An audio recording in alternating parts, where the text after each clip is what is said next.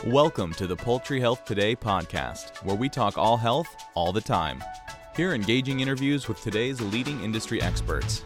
Hosted by Poultry Health Today editors, podcast episodes highlight the latest ideas, insights, and advice to improve poultry health, welfare, performance, and food safety.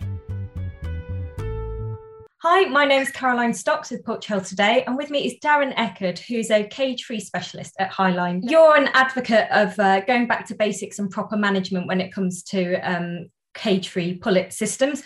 What are some of the, the basic management techniques needed for cage free pullets as opposed to the traditional cage systems? Well, uh, what we're talking about when we're talking about the basics is we, we always go by a thing called the FLAW feed light, air, and water. And getting back to the basics of those is uh, what we really push for and understanding how to handle that. Um, at the beginning, the aviary and the cage systems are very similar until you let birds out. But after you let them out, then the feed water, feed light, air, and water really comes into effect of how you get the birds to move around. Also, understanding that the air and the different temperature spreads in the building really show up in an aviary system where the birds will start moving around to try to stay warm. So keeping on top of that is very important too.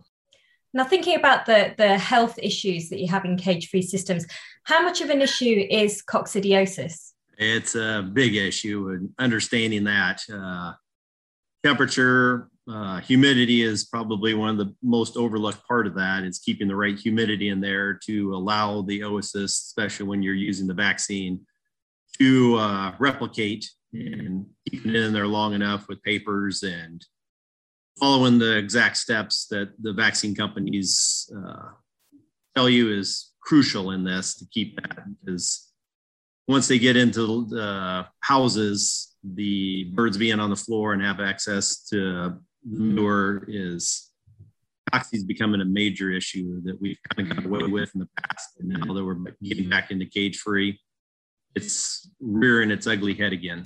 So, what's the best way to control it?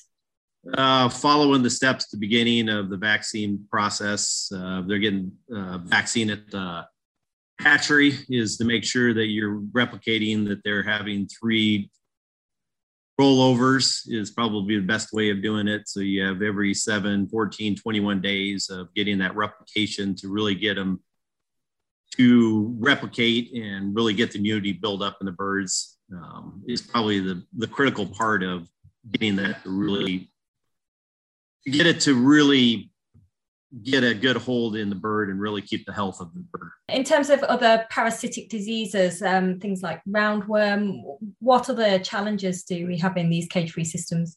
Roundworms, tapeworms, uh, you definitely see a lot of that. Cecal worms.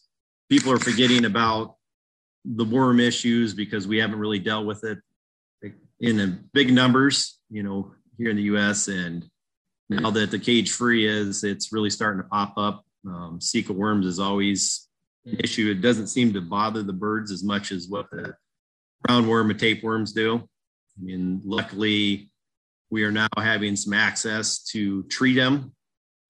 Um, and if people pay attention to watch them or they're going to routinely treat them uh, during the lifetime, life, lifetime of the birds, it's, uh, big help if you pay attention and or set up a schedule where you're where you're understanding when you need to treat them.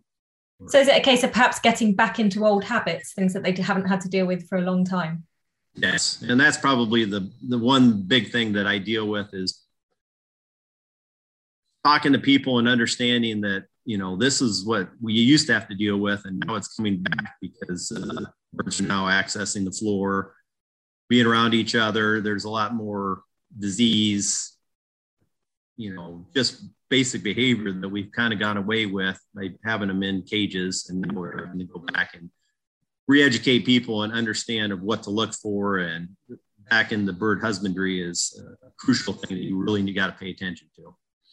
And are we seeing an increase in infectious diseases as well then? So things like E. coli and mycoplasma? Oh yes, yes, you're definitely seeing that. E. coli, I mean, really seeing more of that pop up when people uh, are not paying attention to earlier life, you know, in the pullets and earlier uh, feed nutrition to the birds that at the end the birds really tail off because the body just gives up because they don't have the sustainability to be able to last into the 70 80 90 100 week uh, time frame and so really equalize popping up you know just because the birds just run out of energy um, some of the other things uh, you know, mycoplasma, you know egg drop syndrome some of that stuff's just popping up other diseases are definitely popping up a little more intense in certain areas just because of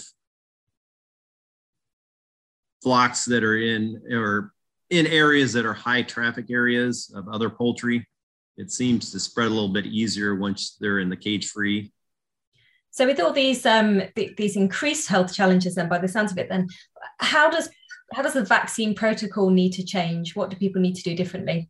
The vaccine protocols uh, really need to be adjusted uh, to understand that in cage free they are experiencing more load just because they're in the floors, they're around other birds, they have more access to different things that um, definitely get with a vaccine company, with your vet, and try to get a good program and, and very structured program to understand the challenges to each place is critical because one place has a load that's different than another place. Uh, can we maybe touch a little bit on bird behaviour and how um, how behaviour changes are always different in cage-free systems compared to cage systems? Um, is piling something that you see more of, or, or you see it all in in cage-free systems? Yes, to extent we are seeing more piling just because the birds have access to larger numbers where they can they can get into piling if there's issues in the house if they're uncomfortable with temperatures, uh, if the lighting is wrong, you can get some piling or uh, again, pecking behavior, which is probably the number one uh, mortality issue that you see in most cage free is pecking, where the birds just get uncomfortable, the lighting might be wrong, where you're where you have too much intensity and the birds become aggressive toward each other going back to the flaws, understanding that uh, the feed and the light is a big key to be able to adjust the bird's behavior. If they start showing some bad behavior, you can affect, you can change the way they're doing it by changing lights, changing feed times to adjust those birds to start go- getting the more dominant birds to move around and not kind of get bored and start, you know, becoming aggressive towards each other. So, do you think that producers in the US have got the hang of that now and are, are successful at cage free production, or do you still think there's there's some way to go? The producers that are coming in, you know, I mean, especially coming from cage to cage free, you definitely see the lag behind of the understanding, the idea of well, this is the way we've always done it. it doesn't work in cage free. it's definitely you got to understand the processes and understand the basics and understand how to get the birds to move where you want them to move. So when it comes to managing feed and diets with with cage free how does that differ compared to um, caged birds?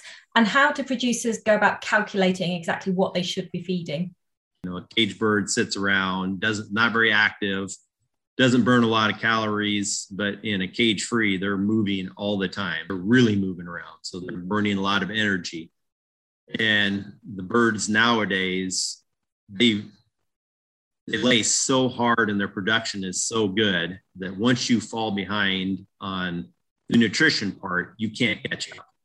You need to stay ahead of them to really, really make them perform where you need to. So how do producers actually go about getting that that diet right in the first place? If you've been used to using a cage system, how do you adapt?